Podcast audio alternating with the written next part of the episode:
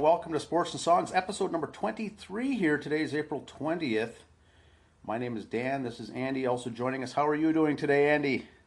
Doing good, thank you. Well, very good. Episode 23 here. It's uh, on our hashtag 420, of Yes. course. Uh, we've got sports, songs, updates, this day in music, this day in sports. We've got birthdays, we've got deaths, we've got bankruptcies in uh, the XFL. We have all sorts of goodies. Bunch of stuff. all sorts of, of fun stuff here today. We're broadcasting live on Be Live, also streaming on Facebook Live uh, right now. We'll get this up on YouTube uh, today as well. So, where would you like to start with today's fun stuff? So let's start with some good news. We'll start with some postseason NCAA awards, or not postseason, as in playoffs postseason, but end of year awards. Yeah, no, these NCAA. seasons. Now the regular season ended, right? But the, the postseason for some sports didn't get started, and some sports did, and some sports got halfway done. Yeah. Hockey and basketball were kind of doing their conference tournaments at the time. Um, and baseball and some of the spring sports were just getting going. But like uh, for conference I know Big Ten conference tournament was halfway through when this happened. Um, I, there was a handful of small conferences that did finish in basketball, but uh, hockey was just getting wrapped up, getting ready for their playoffs and everything else. But yeah, no official final tournaments had begun. Okay. Well, let's. But, uh, Uh, right go ahead. Yeah, let's let's hit it. Let's see what we've got here for uh, some of our options. Uh, we've got a lot of sports. So go ahead. All right, we'll start with good news for some awards. Um, year end for double for NCAA hockey. Um, I know we've mentioned some stuff because uh, Bemidji State had some guys in for the finals. Uh, since they didn't make it, we're not just going to drop it off. We'll still mention it. Uh, University of Minnesota Duluth junior defenseman Scott Perunovich is the winner of the 2020 Hobey Baker Award. Um, that's given out to college's top player. It's usually they announced it this week. Uh, I think Sports Center did something on it. It's usually during done during the Frozen Four tournament, so their their finals. So that's kind of about where we'd be right now. Like last Monday would have been the NCAA Championship Monday.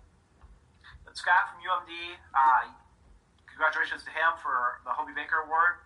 And Maine junior goalie Jeremy Swayman has been elected as the 2020 Mike Richter Award for Best Goalie in Division One.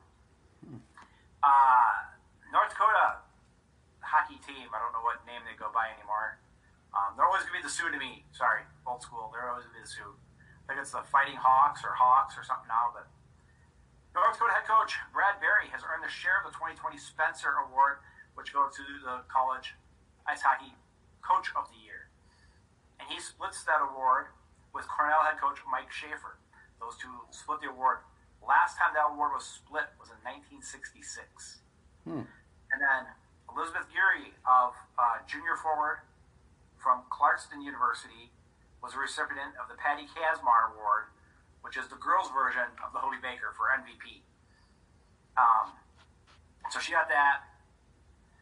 Um, so congratulations to all those players uh, and coaches there. It's very good news for them.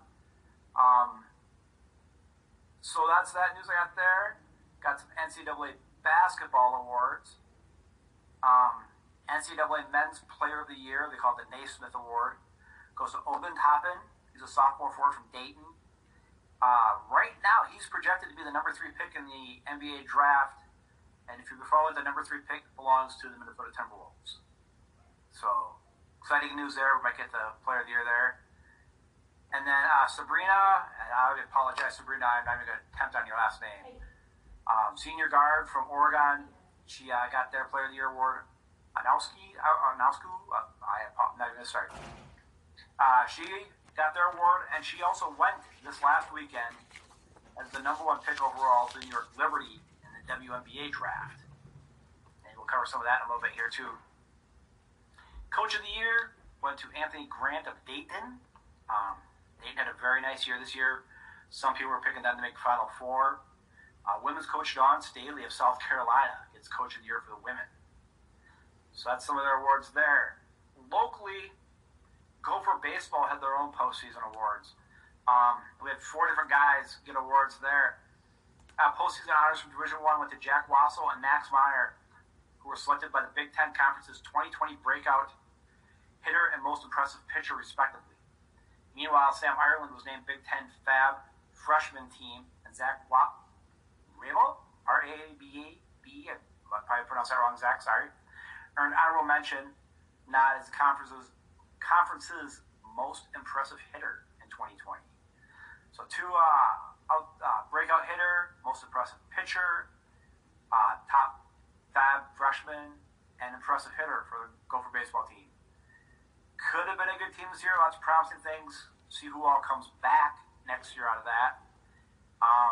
Because um, some of the spring sports are allowing guys to come back for another year of eligibility. The way baseball works, like hockey, if you do get drafted, you have to play in the minors. You can. Hopefully, these guys stick together. We have a good run here for a team. Uh, basketball, not to be outdone for Gopher basketball, they have been picking up some players, uh, transfers. A lot of that going on now, um, which is always kind of swept under the rug this time of year because of the finals or everything else. But um, as we are going on, Gopher women's basketball. Uh, Minnesota women's basketball team head coach Lindsay Whalen announced Wednesday the addition of Kyla Mershon to the Gophers program. Uh, Kyla is a 6'3 forward from Minnetonka, Minnesota, who spent the first two seasons at the University of Nebraska. So, probably seen her here at Big Ten Conference. She's not a little stranger to our format or style of play here, and she's local girl, so she'll fit in right good. And also, Friday, Deja Woodward has joined the program this fall as a junior college transfer. She's a 6'3 forward who played at Jones County Community College in Mississippi last year. So congratulations to those two girls joining the Gopher Women team. Hopefully we can see some improvement out of them this year. Men's basketball. University of Minnesota head coach Richard Pitino announced Monday the addition of a pair of highly sought after transfer student athletes.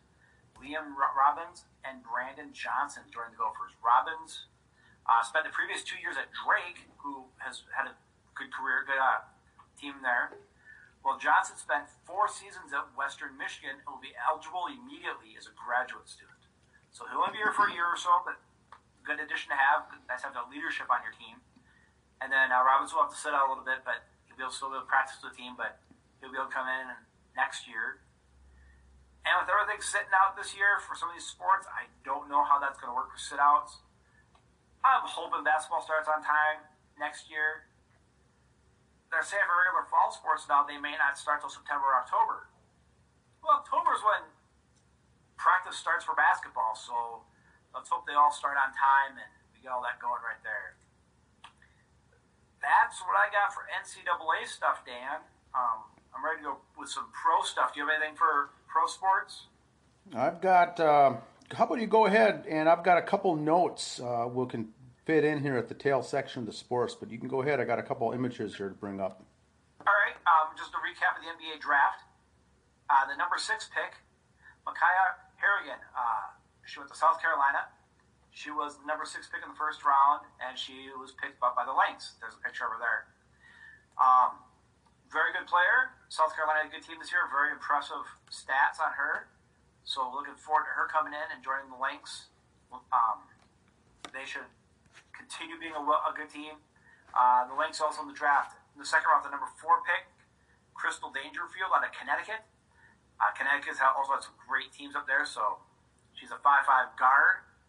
And then also in the third round, the number two pick, the New York Liberty made it, drafted her, and then we traded for We traded Stephanie Talbot for Erica Ogwumike from Rice, um, a 5'9 guard.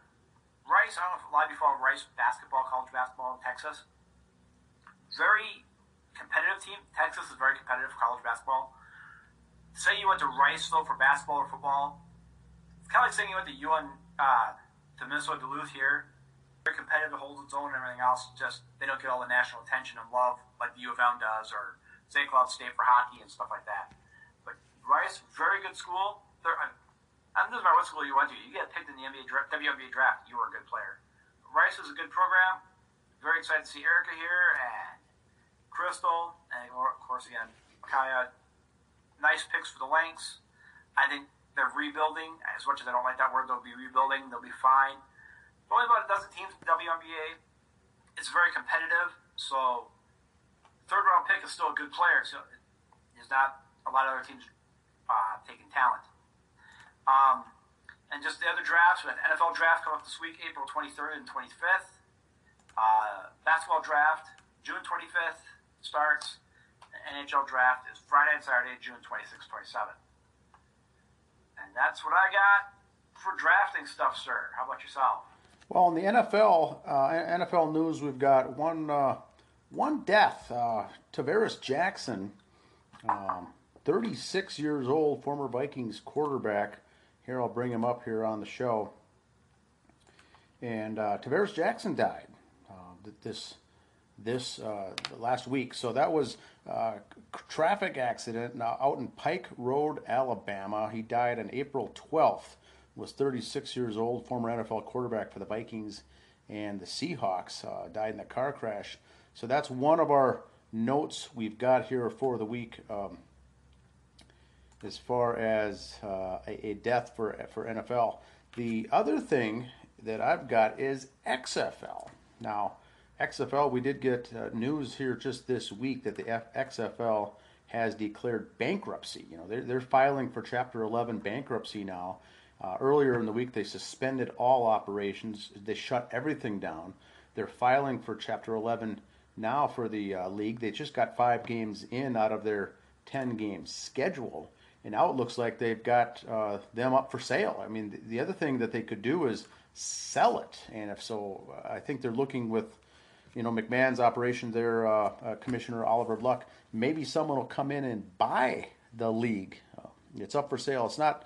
It's not. It's it's shut down as far as operations are concerned, but the business isn't shut down yet. So. Yeah, well, a lot of people are saying with Vince McMahon's ownership in it, saying, "Oh, Vince shut it down. Vince is selling this and that." He only owns like 23% of the league. It's just he's the big names where we looks at him for it. Yeah, he's the majority. He's another big name coming and buy it. He's the majority majority owner, but they've already said they're going to uh, suspend operations for all of 2021 as well. So if someone does come in and buy it, would they start in 2022? That would be my guess. Or yeah. could they possibly retract that statement and, and move forward as if nothing happened next year? I think they're doing 2022 right now, so if they do sell, they have time to work all that out. I see.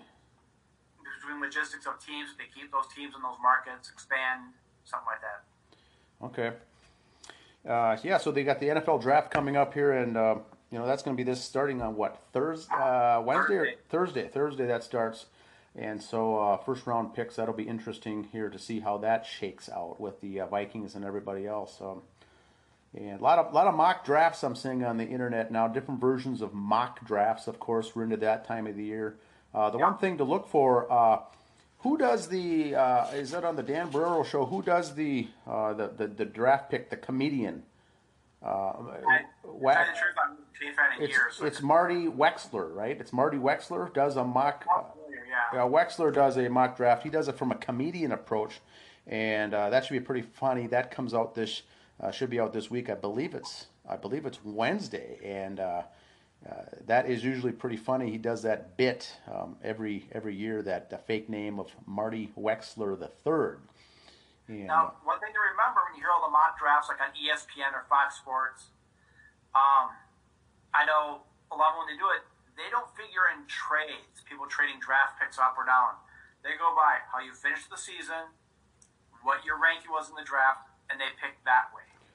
Correct. Right, oh, you said we take so and so we didn't. Because they don't figure in trades and everything else. They figure if you went straight down the list, the way you finished the season, I mean, figuring, hey, we traded a draft pick two years ago for this spot. Those trades, yes, are figured in.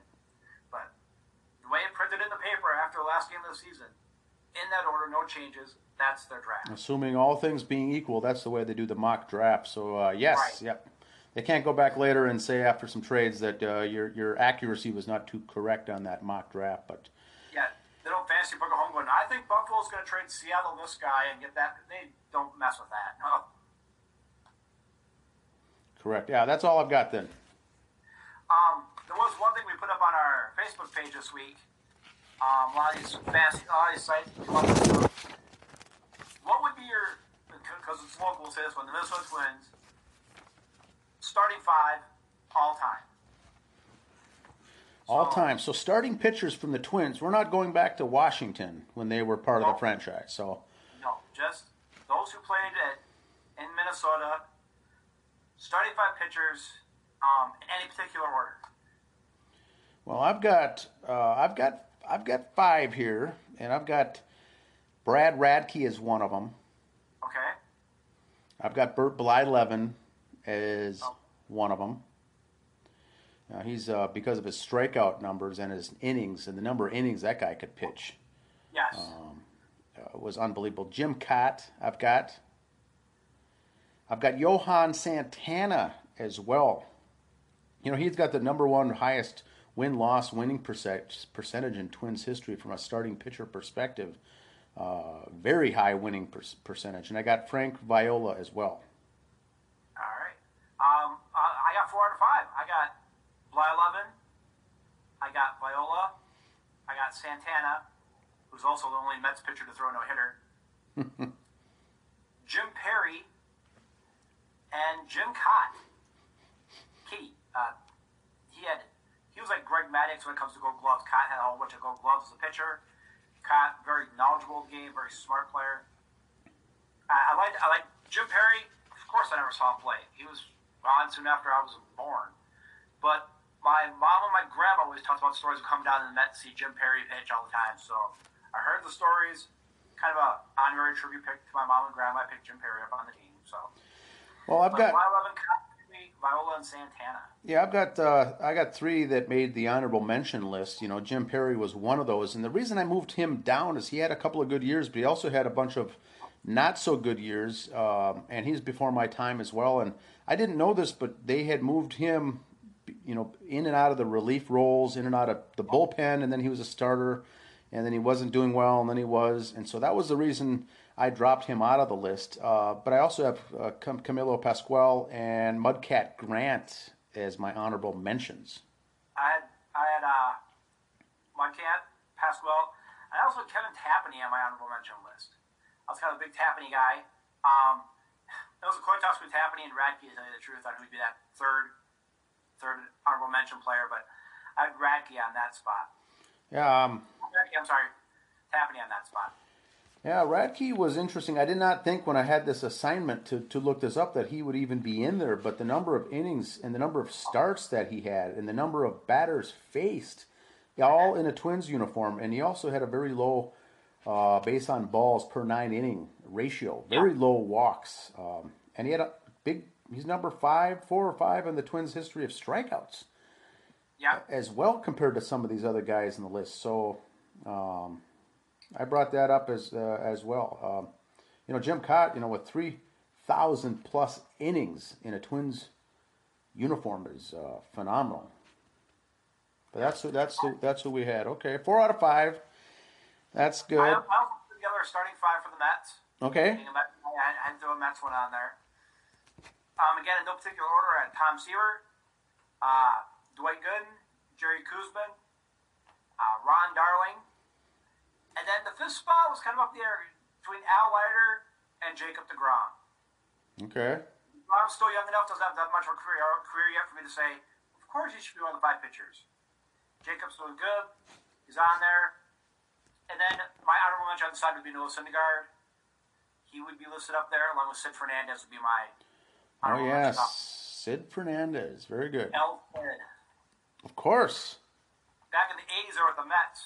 Was good. They always put K's up in the background every time he struck someone out. Yes. Sid Fernandez, they put S's up and say Sid up there. Oh, they did. Okay. I didn't know. I was not Sid aware was of loved by the crowd. Number 50, because he was from Hawaii. that. Okay. All Hawaiian players want to wear number 50. Um, but yep, so Sid Fernandez, and also Sid and I share a birthday, so we're tight. Wow, that's good stuff. Different year, different year. Sid's a little older than I am, but uh, share a birthday. So shout out to my birthday buddy Sid Fernandez. Awesome. Anything else for uh, we got sports history today? Yeah, we're ready for the sports history part. Now, this will be a little over a week. It's been uh, about 10 days since our last show, so it's be a few different days here. Sports history, April 12th. 1938 Stanley Cup Finals, Chicago Stadium. Blackhawks beat the Toronto Maple Leafs 4 to 1 for a 3 1 series win. At the time, that was the only team to win the cup with a losing regular season record. Wow. Yeah, that is that is very um, very odd, I guess. Yeah, because back then it was, the league wasn't as flooded as it is now with teams. So, uh, 1961, Douglas MacArthur declines an offer to become baseball commissioner. So that could have been interesting. And in uh, 1992, the Mets lose their first three home games for the first time since 1962, which uh, the 62 Mets finished 40 and 120 that year, so we don't talk about that very much. um, April 13th, 1926, at age 38, Walter Johnson pitches his seventh opening day shutout. The big train? Big train. I mean, seven opening day wins is great for a career. And at age 38, which back then meant nothing because they played till their arm fell off, opening day shutout. So, uh, 1963, Pete Rose triples in his first major league hit. And then 21 years later, on that same date, 1984, Pete Rose becomes the first thousand hits in a career.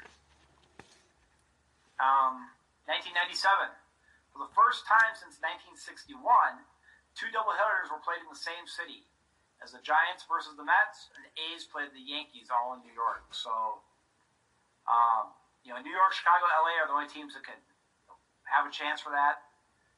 Very rarely do they schedule the Mets and Yankees or the two Chicago teams home at the same time. Here, not only were they home at the same time, they both had double headers, so that's kind of an interesting fact there. April 14th, 1941, birthday, Pete Rose. Uh, he was a player manager for the Reds. He was born in Cincinnati, Ohio. Also, 1966, Greg Maddux, four-time National League Cy Young Award winner. Birthday, born in Texas. Uh, fact about Maddux, he faced 20,421 batters during his career, and only 310 saw, saw a 3-0 count, and 177 of those were intentional walks. Hmm. So, wow, just amazing pinpoint control he had. April 15th, 1927, Babe Ruth hits his first of, and on that same date, 20 years later, Jackie Robinson becomes the first African American to play a U.S. Major League Baseball for the Dodgers. Um, you say U.S. Major League Baseball. He was in the minor leagues for the Montreal team, but they did so maybe that's why they say U.S. Major League. I don't know why they put that in there, but it was in the stat or the sheet I got it off of. 1968, April 15th. Houston Astros beat the New York Mets 1 0 in 24 innings. The game time was 6 hours and 6 minutes. Uh, some stats from that game the Mets uh, those, that game had one double by Ed Charles. They left 16 on base. Uh, runners in scoring position, they were 1 for 13. Tom Seaver was 1 for 3 batting with a walk, and he pitched 10 innings, giving up two hits, three strikeouts, no walks on a wild pitch, and faced 32 batters. You would never see a pitcher today go 10 innings, but faced 32 batters in 10 innings. Give up two hits, do the math. He got Wow. everybody out. wow. Tommy Agee and, and Ron Swoboda, Swoboda batting 3 4 for the Mets in the lineup, were combined 0 for 20 with 9 Ks. And then, for those of you, Al, or Art Shamsky, and the reason I bring up Art Shamsky, if you ever watched Everybody Loves Raymond, they always talk about Art Shamsky. There he is, Shamsky. Shamsky played for the Mets. He had the best line in that game. He was 2 for 4, started in left field and got pulled for a pinch runner. So in a 1 nothing game, they were trying everything then. But uh, yeah, 0 for 20 for those two guys from 9 Ks, and you got one guy who's 2 for 4 and he gets pulled for a pinch runner. Art Shamsky. 1997. Major League Baseball honors Jackie Robinson by retiring the number 42 for all teams. The thing was, when they retired 42 at the time, if you were still wearing it, they let you finish it for your career. They didn't make you change numbers, but they weren't issuing it to anyone else. Uh, the last player to wear it was Mariano Rivera. The Yankees was a lone standout there at the end. Um, 2013, the Boston Marathon bombings were on that day. Uh, three people were killed and 183 injured after two explosions near the finish line. Birthdays. 1956, Michael Cooper of the Lakers has a birthday. Uh, Michael Cooper is kind of one of my favorite players for the Lakers during uh, Showtime. As, for some reason, I like to just, I don't know why, just as a kid, I always liked Michael Cooper for as a player. Him, Michael Thompson, Magic, Kareem, James Worthy. Awesome. And 1971, Jason Sehorn of the NFL New York Football Giants has a birthday in 1971.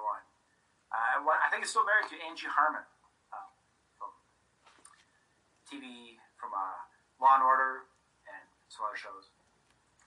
April 16th, 2019, Seattle Seahawks quarterback Russell Wilson becomes the highest paid player in NFL history. A four year, $140 million extension, including a $65 million signing bonus, which means he got $65 million for writing his name. That's basically what a signing bonus means. April 16th birthday is 1947. Lou Alcindor, also known as Kareem Abdul Jabbar. Uh, birthday. 1952. Bill Belichick of uh, Patriots has a birthday. In 1955, Bruce Bochy, also known as a former Major League manager for the Giants, uh, he played uh, managed Giants with Padres early in his career. Uh, he's with the Giants from 2007 to 2019. During his playing career, Bochy was a catcher for the Astros, the Mets, and the Padres. Prior to becoming the manager's Giants manager, he managed the Padres for 12 seasons. He led the Giants to three World Championships and led the Padres to the one only World Series appearance. And he's the 11th manager in Major League Baseball with 2,000 wins. That his record is 2003 and then 2,029 losses. So that's his overall record as a manager. So oh, under 500 overall, but man, a lot of the Padre teams are bad too. So um, April 17th, 1869, the first, the first pro baseball game was played. The Cincinnati Reds 24 against the Cincinnati Amateurs 15. Uh, 1953, Mickey Mantle hits a 565 foot home run in Washington, D.C.'s Griffith Stadium. Um, 1964, the first game at Shea Stadium. The Mets lose to the Pirates 4 3. Birthdays 1820, Alexander Cartwright, American sports sportsman recognized as the inventor of modern baseball, was born in New York City. April 18, 2008, NBA owners give approval for the potential sell or poten- the potential Seattle Supersonics relocation, not the sell, the relocation, Oklahoma City, a 28 2 vote by the Board of Governors. April 18th birthdays, Miguel Cabrera of the Tigers. Everybody forgets Miguel started his career with the Marlins the Marlins won a world championship down there, so you go. Uh, poor Miguel, he's been on the Tigers and never had a ring. He got one early in his career, he's fine. Um, April 19th, 1989, Kevin Elster and the Mets sets an airless, airless shortstop mark at 73. Streak, he got it through 88 games, so 88 games without an error, so it's just over half a season. Birthdays, we mentioned him earlier, 1960, Frank Viola, pitcher for the Mets and the Twins, uh, Cy Young winner in 1988. Birthday April 19th. April 20th, New York Mets Tom Seaver's first victory beats the Cubs 6 1. 1988, Baltimore Orioles set a worst record to start the season with 0 14. They ended up going 0 21 and finished the season at 54 and 107.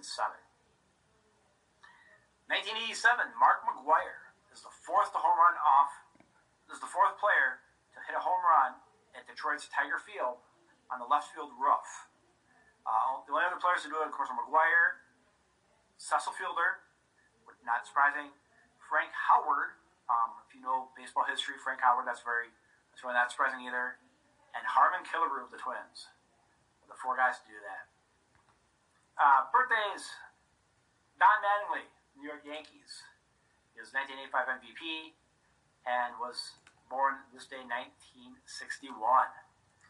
That is all I got for sports history, sir. I say we head off and do the songs or music section of the show. All right, that sounds good. We'll be back with that.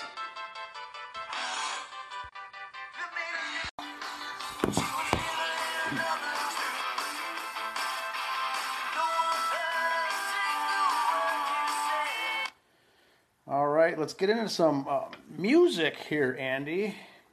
All right, those of you on the Facebook Live now, you see the picture there. That's all links to all of our different social media sites. Uh, Yeah, we got our uh, eh, next to the hams and all that. next to the hams beer guy there, and um, that is our photo we took there at the show. And there's uh, the links of where you can contact us uh, um, to reach uh, our social social media accounts. Go ahead, Andy. We got lots of music to cover today. Yes. Um, first of all, as I go through the music stuff, you're gonna hear a lot of names repeated. It was just the way it came up in the history books. I wasn't picking out favorites, just the way it came up. April 12th, um, Garth Brooks released his debut album, 1989, on April 12th. So his career turned out okay. 1988, Sonny Bono of the famous Sonny and Cher duo was elected mayor in his hometown of Palm Springs, California. He held the position in 1992. In 94, he was elected to Congress. So he went to Congress. Um, a few years after that, he did die tragically in a downhill skiing accident. But uh, Sonny Bono.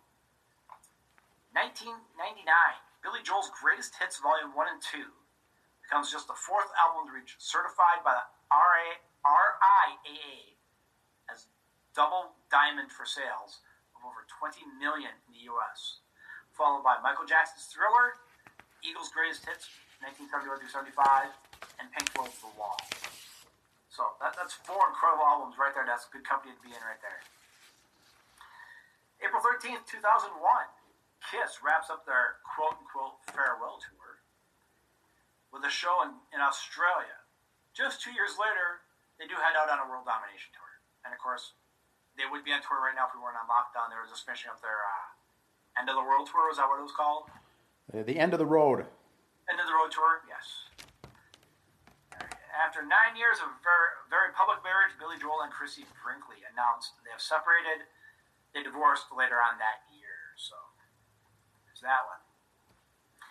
1951, birthday, drummer Max Weinberg of the Bruce Springsteen E Street Band is born.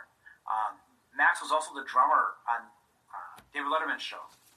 Uh, Oh, yes. David Letterman, he was the drummer in that show also.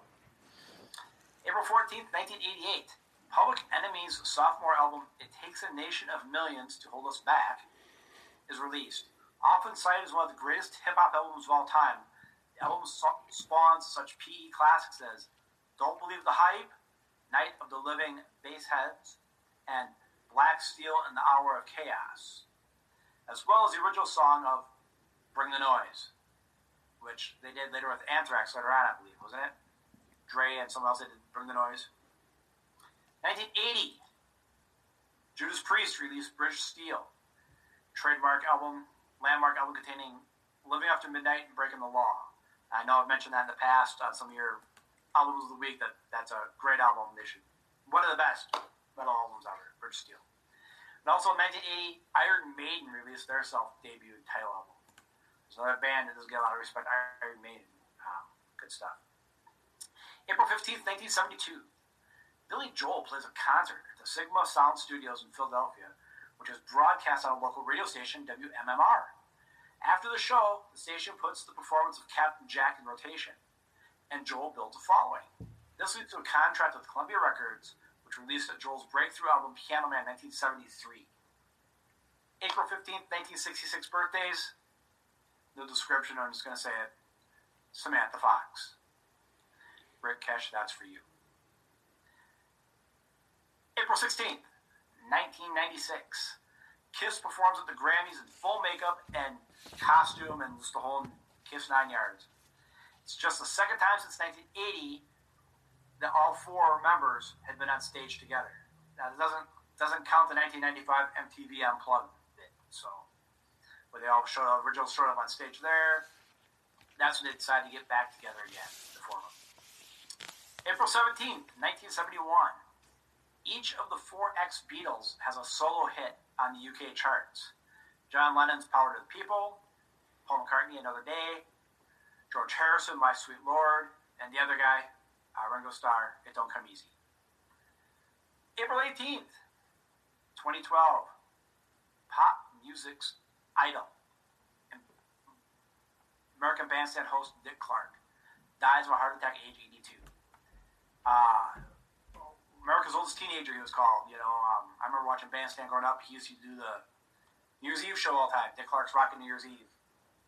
Uh, he dies of a heart attack at 82. Many artists got their huge break appearing on Bandstand, which he hosted from 1965 to 1989. So Dick Clark passed away in 2012. 1987, MTV finally acknowledges the existence of heavy metal, the debut of Headbangers Ball, a weekly show dedicated to that genre. Um, I remember watching it. It'd be a little half-hour show. I think it went to an hour later on. It would that that time only was just all hair bands, metal bands. They played then. They did show up through the regular mix throughout the day, but that was your one time to see that. I think they threw it out like at 11 o'clock at night on a Friday or Saturday or something like that. But we got ours then. And that's when you had the VCR. You had to set your timer to record it. We did. April 19th, 19, or I'm sorry, April 19th, 2017. Kid Rock and Ted Nugent joined Sarah Palin in the White House for a personal tour from President Donald Trump. You just just look at that picture? That's beautiful. That'd be a great Christmas card.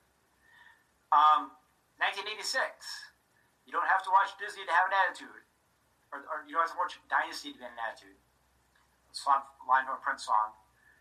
Prince has the number one in the U.S. with his song "Kiss." The number two song "Manic Monday" by the Bangles is one he also wrote. So Kiss had the number one song by Prince there. Manic Monday, written by Prince, performed by the Bangles, was number two. Birthdays 1953. Rock drummer Rod Morgenstein of Winger was born in New York. I believe now he's a he teaches college music at a local college in New York. And finally, April 20th, 1963, Rick Nelson marries his first wife, Chris Harmon, daughter of college football legend Tom Harmon and sister to actor Mark Harmon in Los Angeles. Pregnant Chris gives birth to their daughter Tracy only six months later. The couple divorces in 1982. So that's all I got for birthdays, sir you for the album of the week? Well, we got, got a lot of lot of music there, a lot of uh, a lot of good stuff. Uh, the album that I've been listening to this week, uh, we're going to cover on the Today Show, is Judas Priest, 1980 album called British Steel. And so I know you had just got done talking about that, but uh, one thing I did I've always liked is the album cover here. Um, is the album cover uh, with the razor blades there. Razor blade, I should say. So that's that's what I'm going to be covering today. That's their sixth studio album by English heavy metal band Judas Priest, uh, released by Columbia Records. It's the band's first album to feature drummer Dave Holland. Dave Holland makes his first appearance on this on this album. Uh, 36 minutes long. The album album was.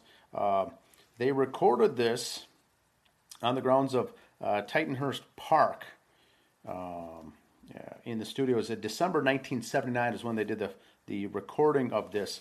And remember the, the song Breaking the Law that was featured on this as well. Some of the sound effects in the background were quite violent.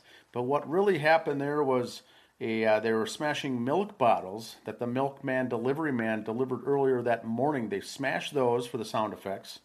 And they also had some billiard cues that were snapped and some trays of cutlery dropped on the floor for sound effects. And that was uh, that was uh, the, uh, the the sound effects back in the day. There, 1979 in December when they used when they used that.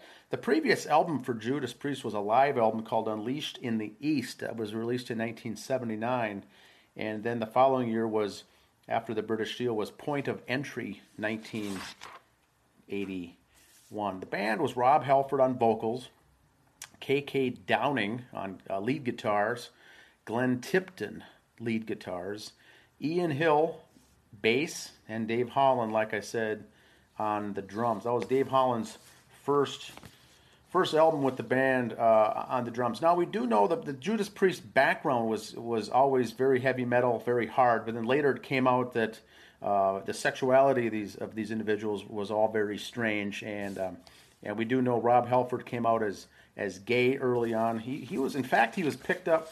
He he joined the band. He was a manager of a porn cinema at the time when he was picked up by Judas Priest to be the lead singer.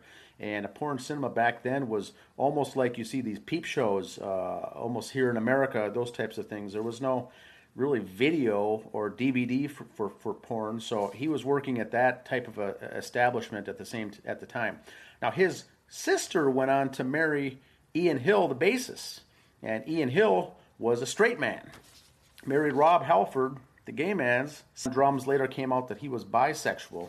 Uh, actually served some prison time, a little bit of a, a prison time there for for. Uh, doing some sexual related things to a, a, a, young boy that came over for some drumming lessons. And so he served some prison time with that. This album, British Steel, came out platinum. Uh, it went platinum on the charts. And I'm going to lead off, uh, read off the songs here Rapid Fire, Metal Gods, Breaking the Law.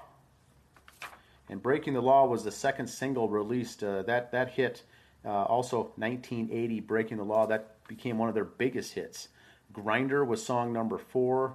United, song number five. That was released later on, August 15th of 20, of sorry, 1980. And you know, this album's a 40 years old. Um, and so that was one of their other uh, songs. They tried to do a, uh, a an anthem song with that with United, something they could uh, charge with, almost like what Queen had, where "We Are the Champions," kind of a kind of a feeling to that. Side two on the cassette was uh, you don't have to be old to be wise. Living after midnight. Now, living after midnight. Interesting note. That also went uh, as a single. That was their first single released March 21st of 1980. The song title came about when Glenn Tipton woke up Rob Halford with his loud guitar playing at 4 a.m. in the morning during the studio sessions. The band was staying at Tittenhurst Park to record the British Steel, and Halford woke up and said to, Tim, to Tipton, Boy, you're really living after midnight, aren't you? Tipton replied that Halford's comment was a great title for the very song he was working on. Uh, so, uh, always some good stuff there with, with Glenn Tipton and some of these guys. Very good guitarists, both of them uh, are ranked in the top uh, 20 uh, on many, many um, charts. Oh, yeah charts. Uh, both of those, uh, uh, and so that was released as a single in March. Uh, the album was later remastered in 2001, adding two bonus tracks: uh, the studio track "Red, White, and Blue." And then they also had a second bonus track, a live performance of the song "Grinder." Uh, that was performed in 1984 in Los Angeles during their Defenders of the Faith tour. Now, in 2009, Oh, sorry, I never finished the rest of the uh, rest of the songs after Living After Midnight. Song eight was uh, "The Rage," and the final song was "Stealer." On that, um, on that uh, nine songs on the album, and now with a final note, with in the 30th anniversary of the release of this album, they did a in 2009 a anniversary tour in the U.S by playing the British Steel live in its entirety for the first for the first time in concert. This all nine of these songs. Um, excellent. Uh, as far as the critical. Every time I hear breaking the law, I think of Beavis and Butthead.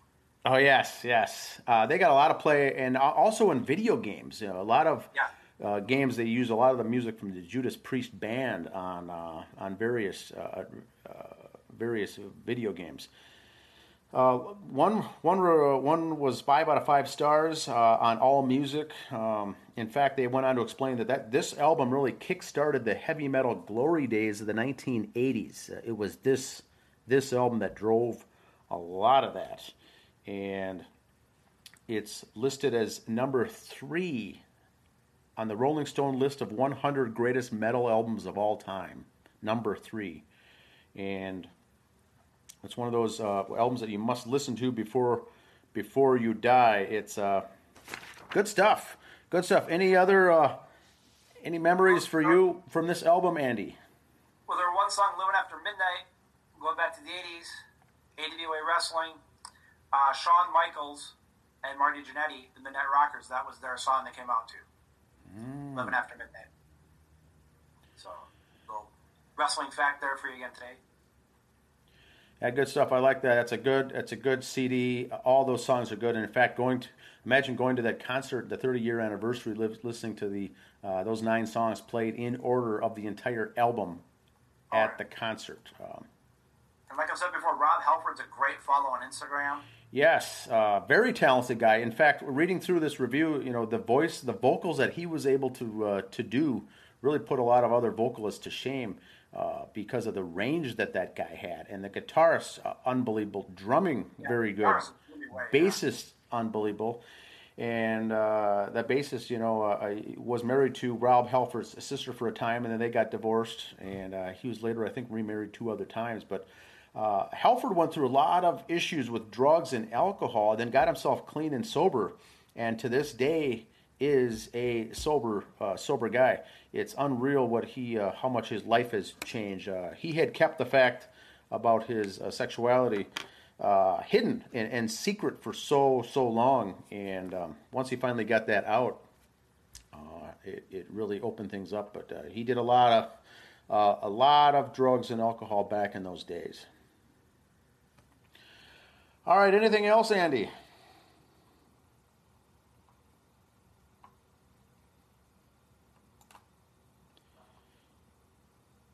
Once again, this is April 20th, 2020. This is episode 23 Sports and Songs.